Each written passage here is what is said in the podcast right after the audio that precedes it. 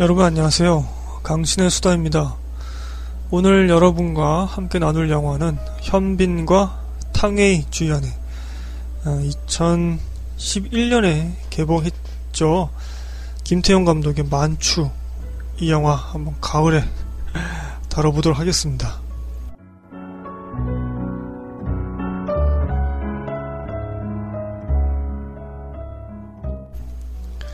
참 가을에 잘 어울리는 그런 영화 같아요.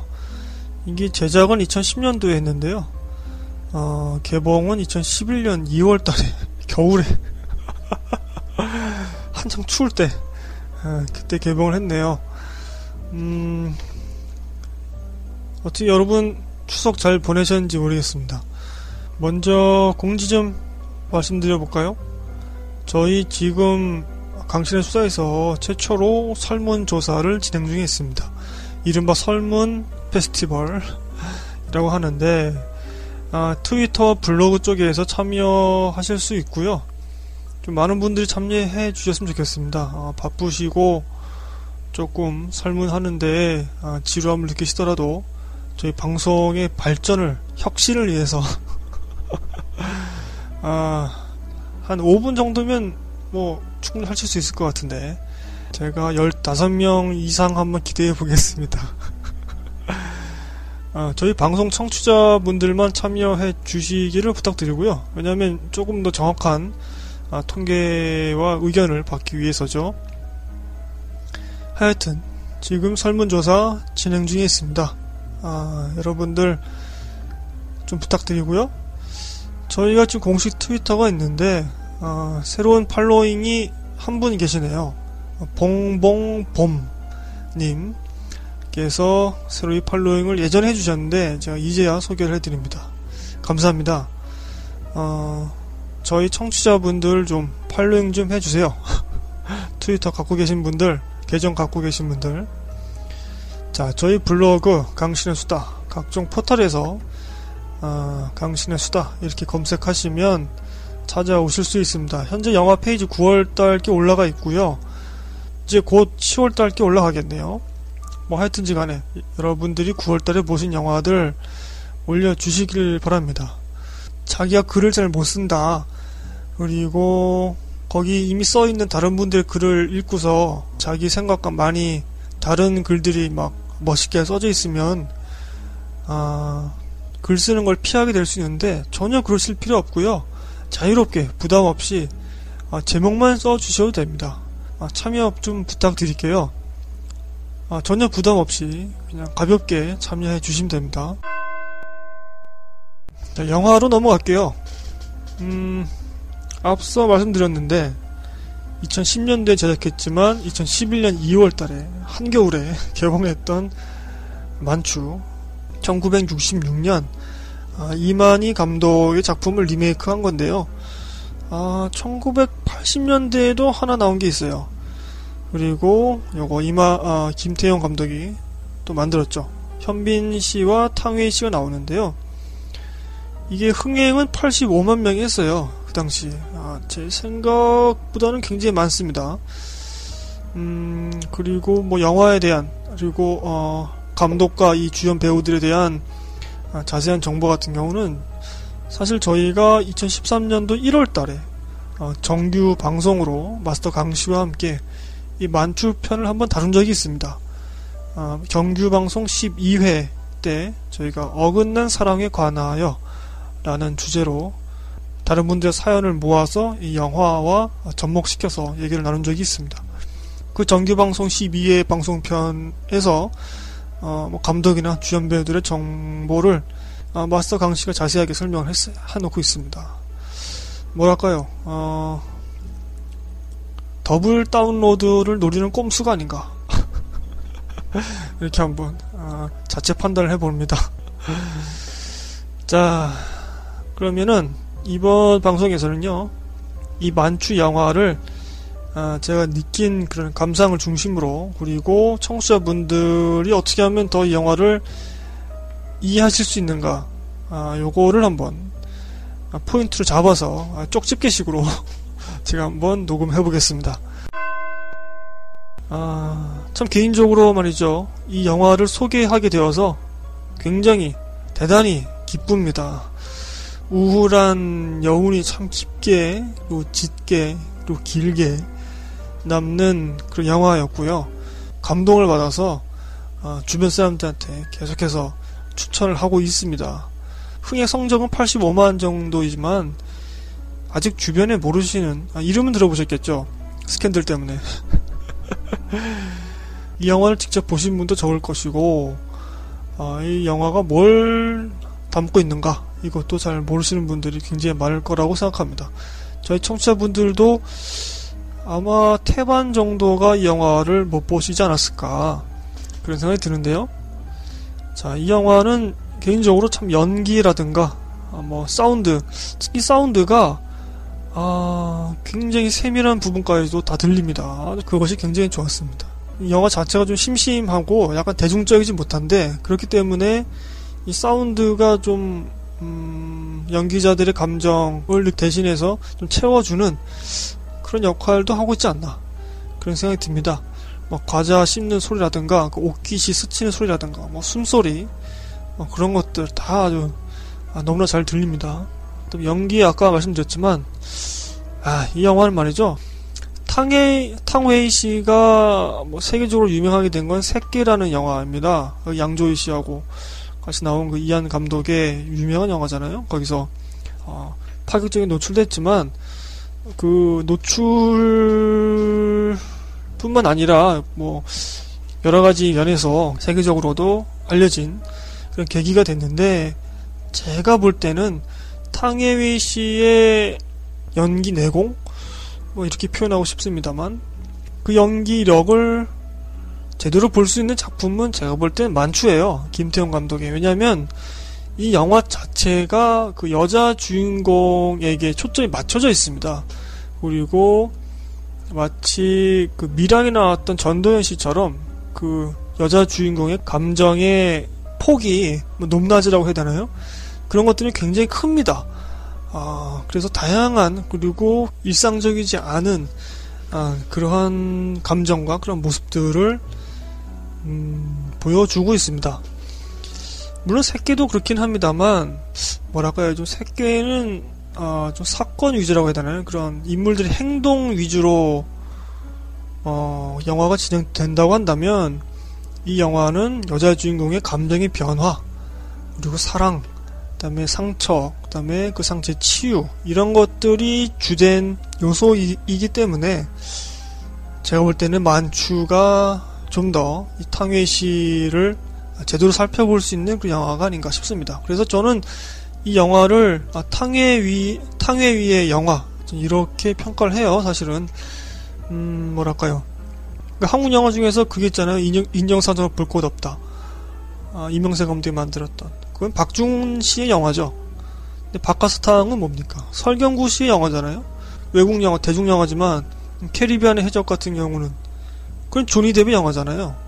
그러니까 이런 식으로 이 만추는 제가 볼 때 탕웨이의 영화다, 이렇게 말씀드리고 싶습니다. 그렇기 때문에 이 영화를 감상하실 때는 그 탕웨이의 감정선을 그대로 따라가는 게 이 영화를 감상하시기 좀 수월합니다. 이 영화가 비대중적이라서 뭐 그렇게 자극적이거나 오락적인 요소가 있다거나 뭐 그렇진 않아요, 솔직히.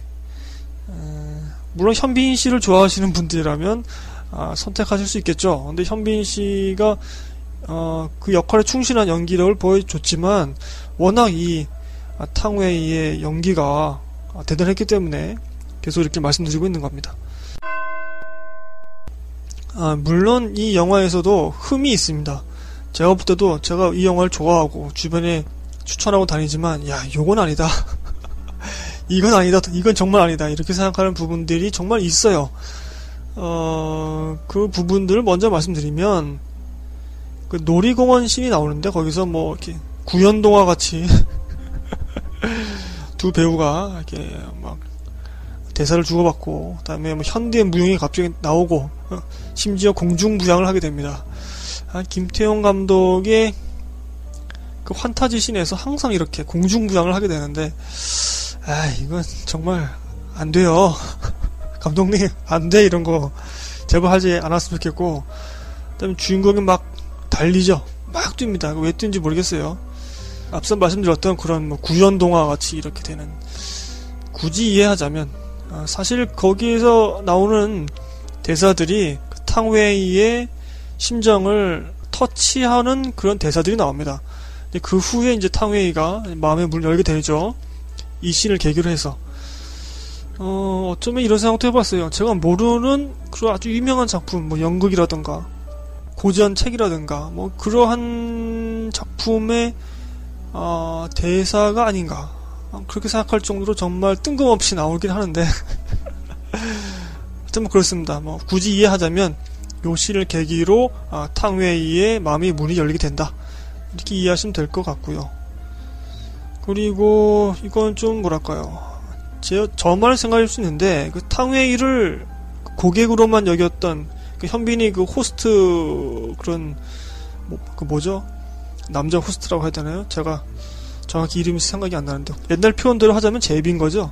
그런 그런 역할인데 아, 탕웨이를 그런 식으로만 대했던 현빈이 언제 사랑에 빠지게 되었을까? 아, 이것이 친절하게 설명되지는 않습니다. 그 달콤한 인생 같은 영화를 보면요, 그 이병헌 씨가 그 신민아 씨에게 반하게 되는, 좋아하게 되는, 사랑에 빠지게 되는 그러한 씬이 몇 카트가 나오거든요.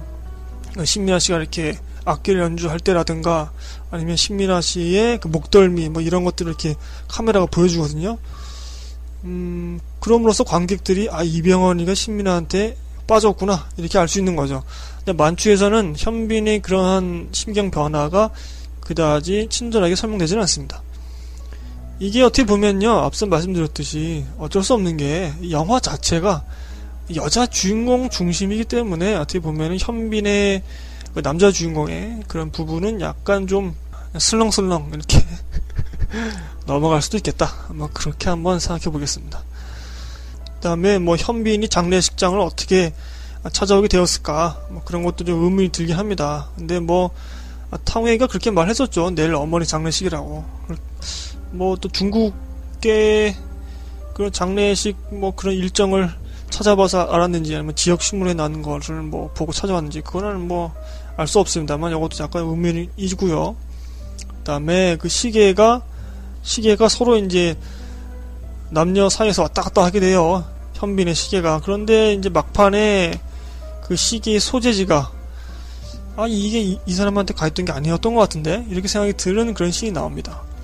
하여튼지 간에 뭐 이렇게 제가 언급해드렸던 요 네 가지 정도, 혹은 청취자분들이 더 영화를 보시면서 파악하신 그러한 약간 이상한 점, 뭐 그런 것들 있을 수 있겠지만 이 영화에서는 그게 크게 음, 문제가 될 정도로, 거부감이 들 정도로 그렇게 두드러지진 않습니다. 아, 첫 번째 제가 말씀드렸던 그런 뭐 공중부양신 뭐 이런 거 아, 이런 거만 빼면은 나머지 흠들은 뭐 아, 워낙 그 탕웨이의 연기와 그다음에 김태형 감독의 연출이 좋았기 때문에 나머지는 그냥 넘기셔도 좋을 것 같습니다. 앞서 제가 말씀드렸듯이 그 이 영화가 탕웨이의 감정선을 그대로 따라가는 게 중요하다, 그런 식으로 감상하시면 또 영화를 깊게 빠져들 수 있다, 막 그렇게 말씀드렸는데 이 씬에서 왜 이 배우가 이런 행동을 했을까, 감정 변화라든가 심정 같은 것들을 좀 조금 더 이해하시면서 영화를 보실 수 있을 것 같아요. 한번 어, 간략간략하게 줄거리를 따라가면서 그래도 중요한 부분은 제가 스포를 하지 않으면서 약간은 좀 불친절하면서 이해하기 힘들었던 그런 부분들을 짚어가면서 말씀드려 보겠습니다.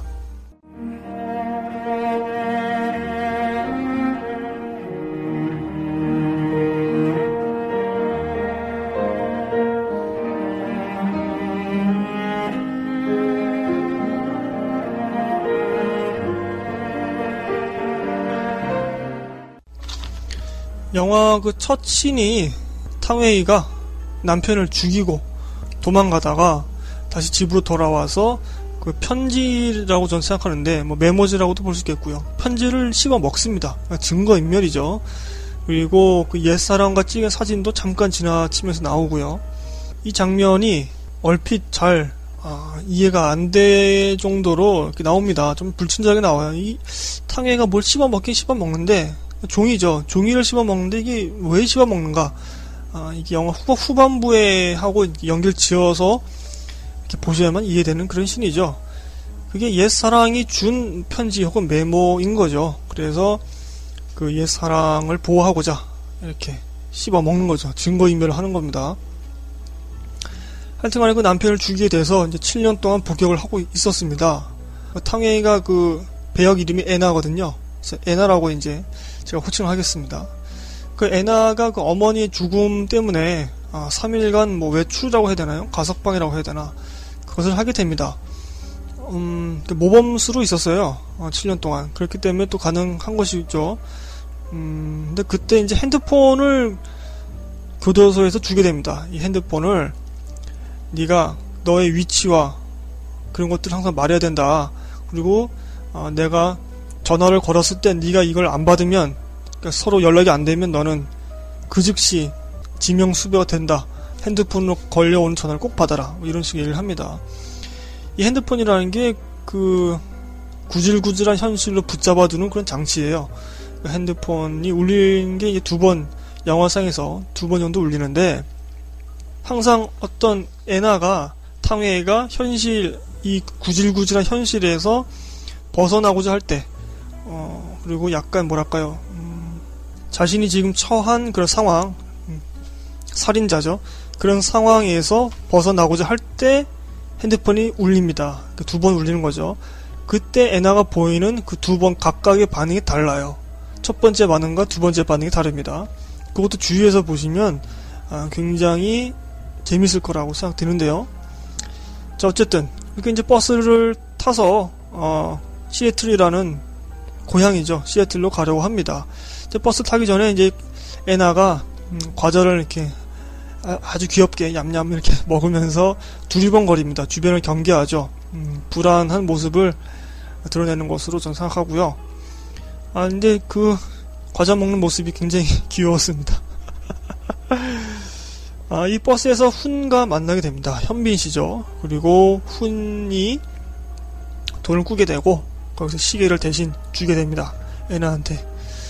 자, 집으로 온 애나는 음, 그 집안 식구들이 이제 묘한 위화감을 드러내죠. 집안에서 겉도는 그런 느낌이 듭니다. 뭐 어쩔 수 없는 건가요? 뭐 칠 년 동안 어, 떨어져 지냈고 그 영화 속의 대사를 보면은 면회도 한 번도 안 간 것 같아요.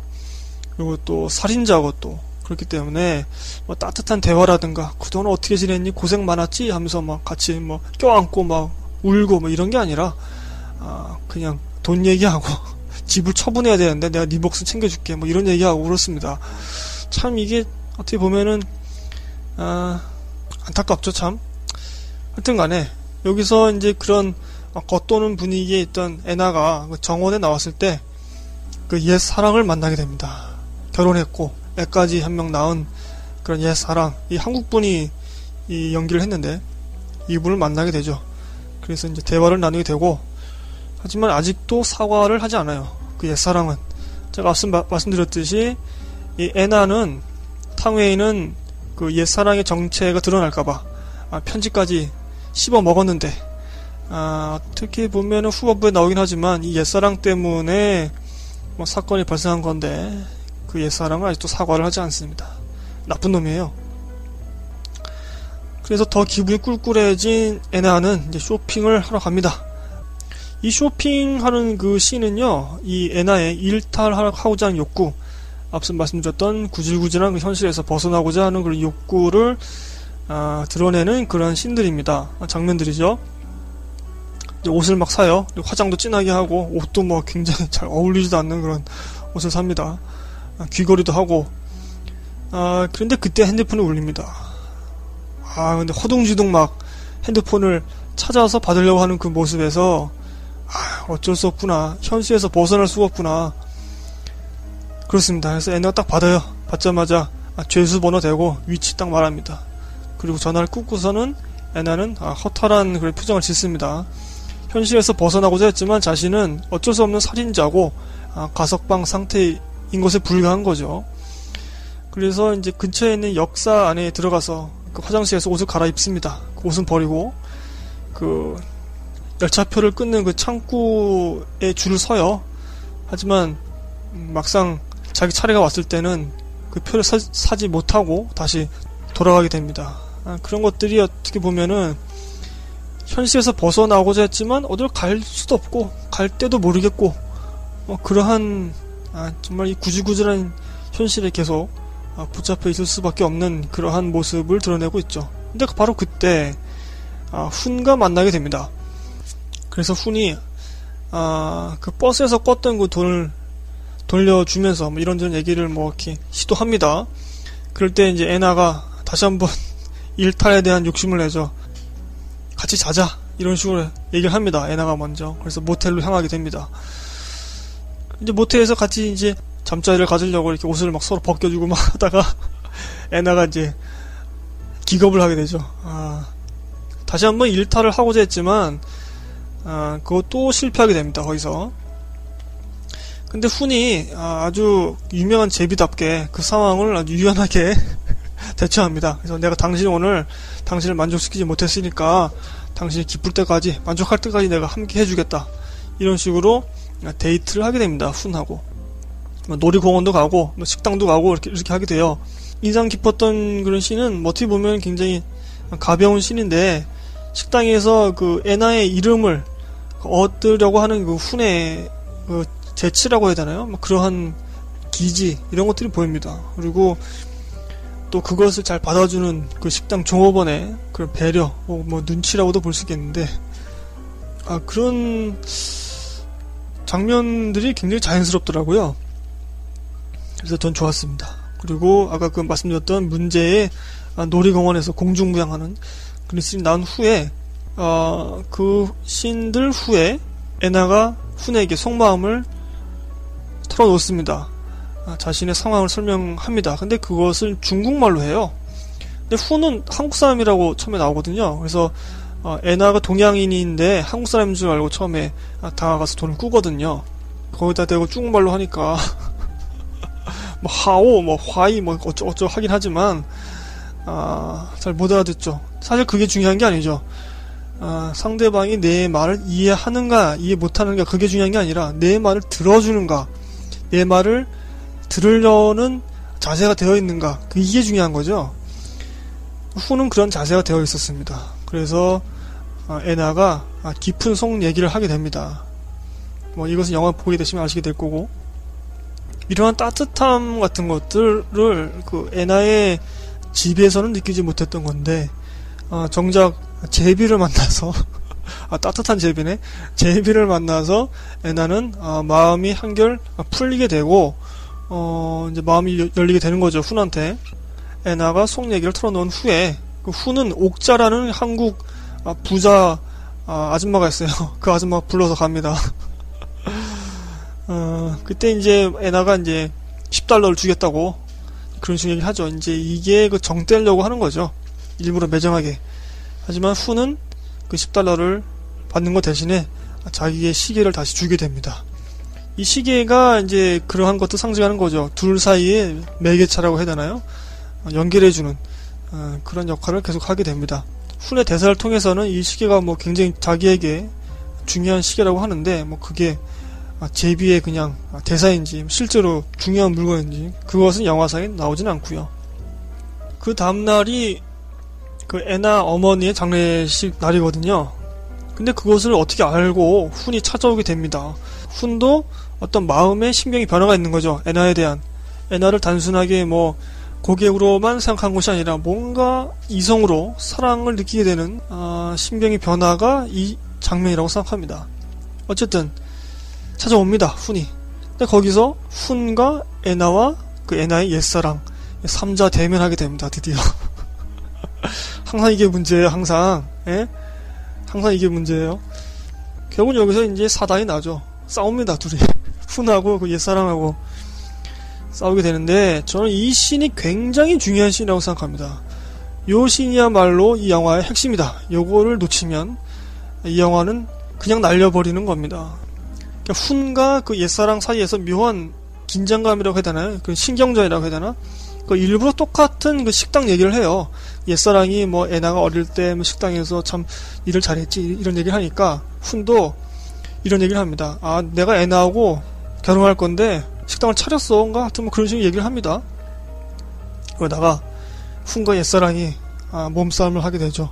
어, 그 말리러 온 애나한테 훈이 이 양반이 내 포크를 썼다고 그런 식으로 얘기를 합니다.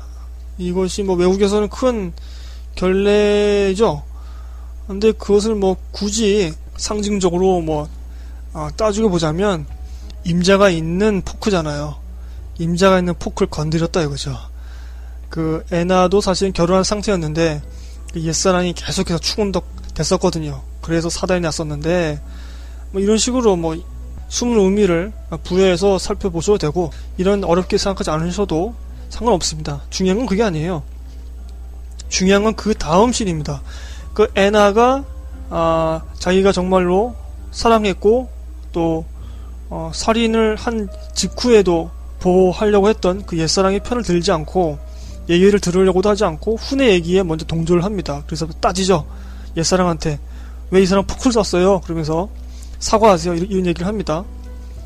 그래서 옛사랑이 사과를 하게 됩니다. 근데 이게 말이죠. 어, 그 애나한테는 그 포크에 대한 사과로 여겨지지 않았던 거예요. 음, 자신에게 잘못했던 그리고 아, 그 남자 때문에 칠 년 동안 감옥에 있었잖아요. 뭐 그러한 것들, 총체적인 모든 것들에 대한 사과로 아, 애나는 느끼게 됩니다. 이것이 그 남자가 해준 첫 번, 첫 사과인 거예요. 참 나쁜 놈이에요. 이런 사람들 꼭 있어요. 그렇죠? 아, 멋있는 척하면서 자기가 잘못한 것은 사과하지 않는 그런 사람들 있습니다. 아, 정말 재수 없죠. 여기서 애나가 이제 오열하게 됩니다. 그런데 그 애나가 처음에 그 남자한테 사과를 요구하면서 울었던 그 울음과 그다음에 사과를 듣고 나서 그 오열하는 울음과 아, 성격이 다릅니다. 요거를 잘 구분하시면 아, 정말 애나의 상처가 아, 치유가 되는구나. 요 신에서 그것을 느끼게 되실 겁니다.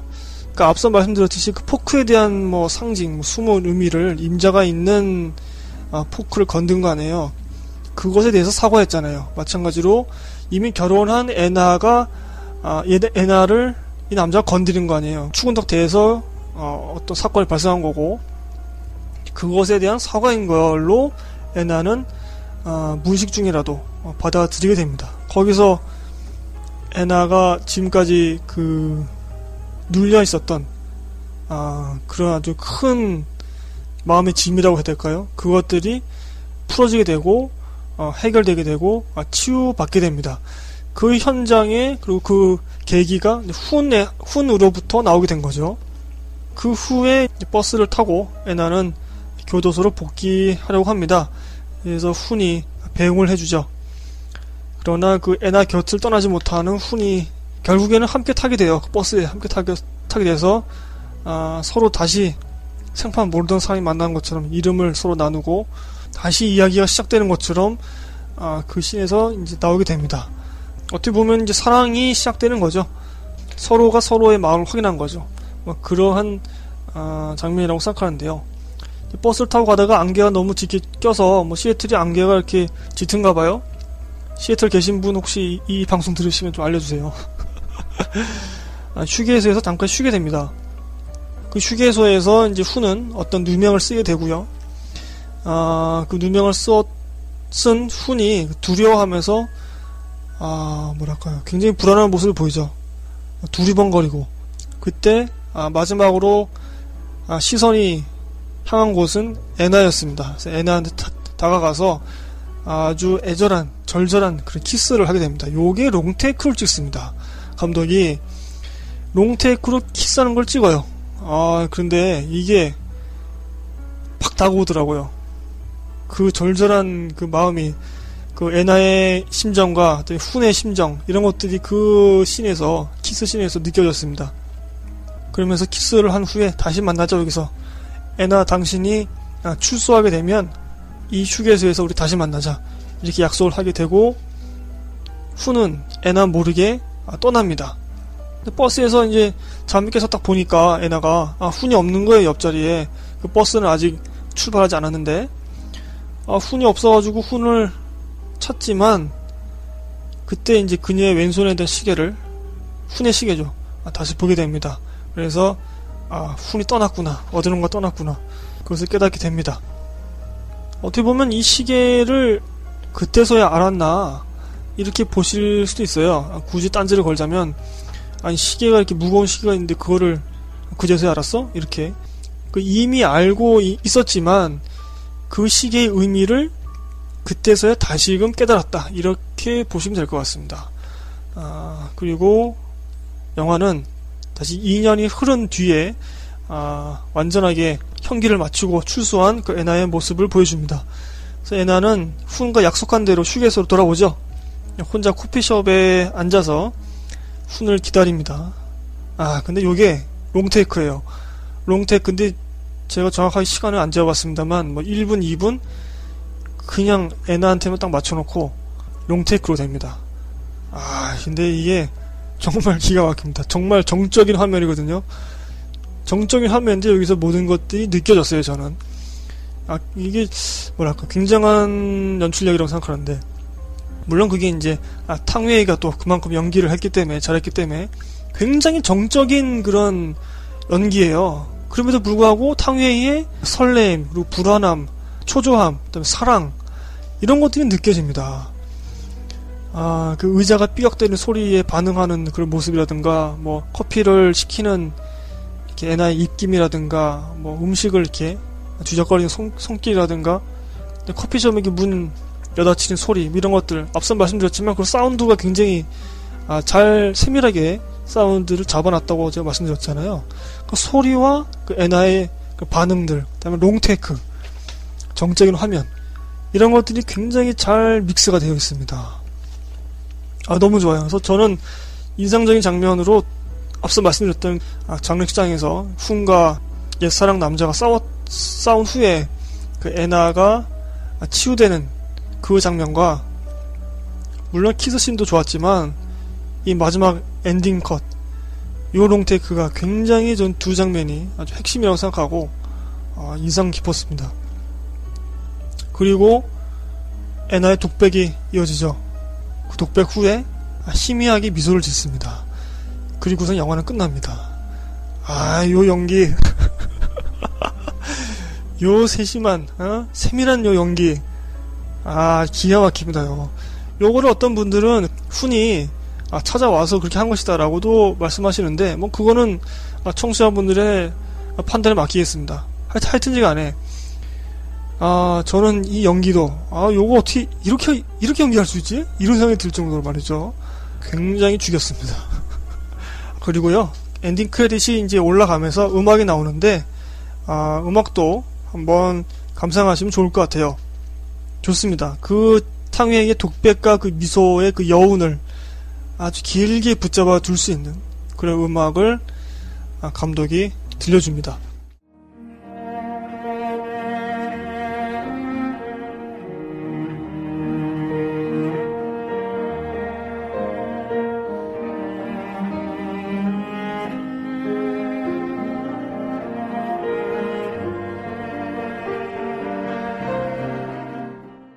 자 이렇게 한번 영화 음, 줄거리를 맞춰서 제가 주제 넘게 한번 그 탕웨이의 감정선을 이해하실 수 있는 또 조금 이해하기 힘들 수 있는 그런 장면들에 대해서 제가 좀 부가 설명도 드리면서 한번 짚어드렸습니다.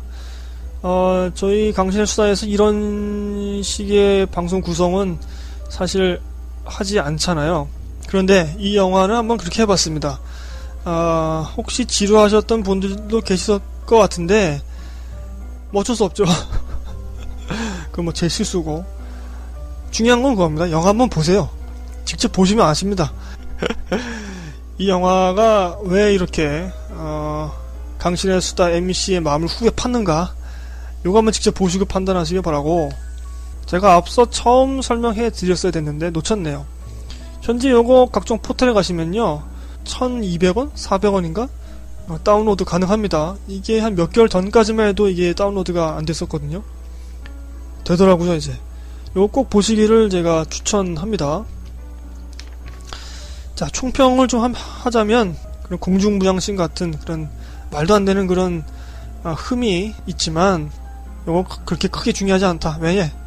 이 영화는 탕웨이의 영화이기 때문입니다. 탕웨이에 중점을 두시고 보시면 됩니다. 아, 오로지 탕웨이만 보십시오. 아, 물론 현빈 좋아하시는 분들은 현빈 그 옷 벗는 것도 나와요. 현빈 그 멋있는 근육질에 아, 몸도 나옵니다. 아, 멋있더라고요. 하여튼 뭐 그렇습니다. 아, 이 영화를 보면서 탕웨이의 그 연기를 보면서 아, 무표정에도 감정이 있을 수 있구나. 무표정에도 감정을 실을 수 있구나. 요걸 느꼈습니다. 탕웨이의 그런 무표정한 그 모습들마다 느껴지는 감정이 달라요. 아, 신기하지 않습니까?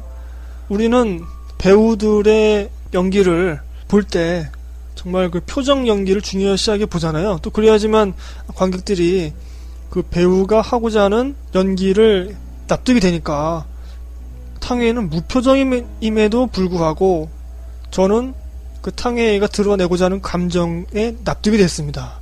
이해가 됐고, 음, 요러한 내공, 아, 죽이지 않습니까?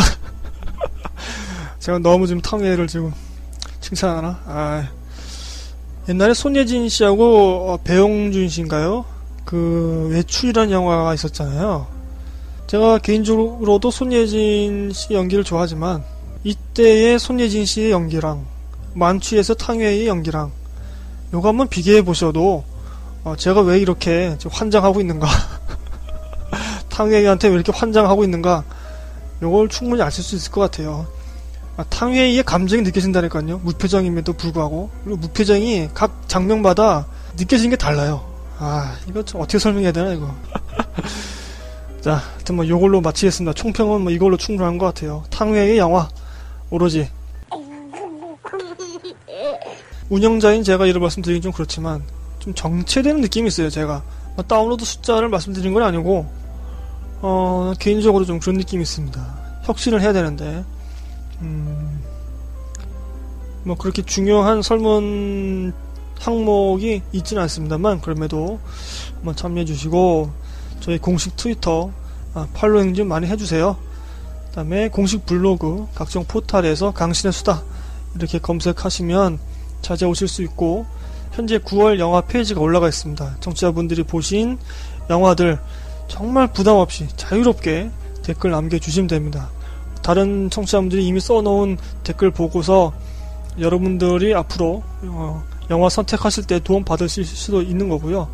자, 그럼 이만 방송 줄이겠습니다. 제가 이 영화를 너무 좋아하고 이 영화에서 나왔던 탕웨이의 연기를 너무 좋아했기 때문에 평소에 보여드리지 않았던 그런 환장하는 모습과 그다음에 약간 구성을 약간 좀 다르게 해서 한번 오늘 녹음해 보았습니다. 뭐 어땠셨는지 모르겠네요. 댓글 좀 남겨주시고요. 아, 올 가을이 점점 짧아진다고 하죠. 올 겨울 추위도 빨리 온다고 하고 아, 벌써부터 좀 추운 것 같아요. 저는 아침 저녁으로 아, 왜 이렇게 추운 건지 모르겠네요. 가을이 점점 짧아지는데 그럼에도 불구하고 한번 가을에 어울릴 만한 영화들을 한번 몇 편 아, 소개를 해드리겠습니다. 지금 저희 영화 페이지 쪽으로 청취자분들이 써주신 댓글도 제가 아, 참조하면서 한번 영화를 선택해보죠. 혹시 뭐 추천해주실 영화 있으면 뭐 알려주셔도 되고요. 아, 이 말씀 안 드렸네요. 저희 쥐약에서 쥐약 고정식에서 언제 나갈지 모르기 때문에 설치식으로 아, 좀 설치 좀 해주시고. 이거 항상 불안해요 저는. 자신감이 없네 이거. 아. 자, 그럼 이만 줄이겠습니다. 다음에도 영화를 통해서 청취자분들 만나러 오겠습니다. 감사합니다 여러분.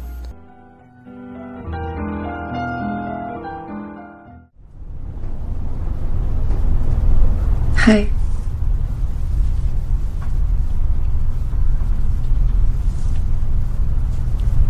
It's been a long time.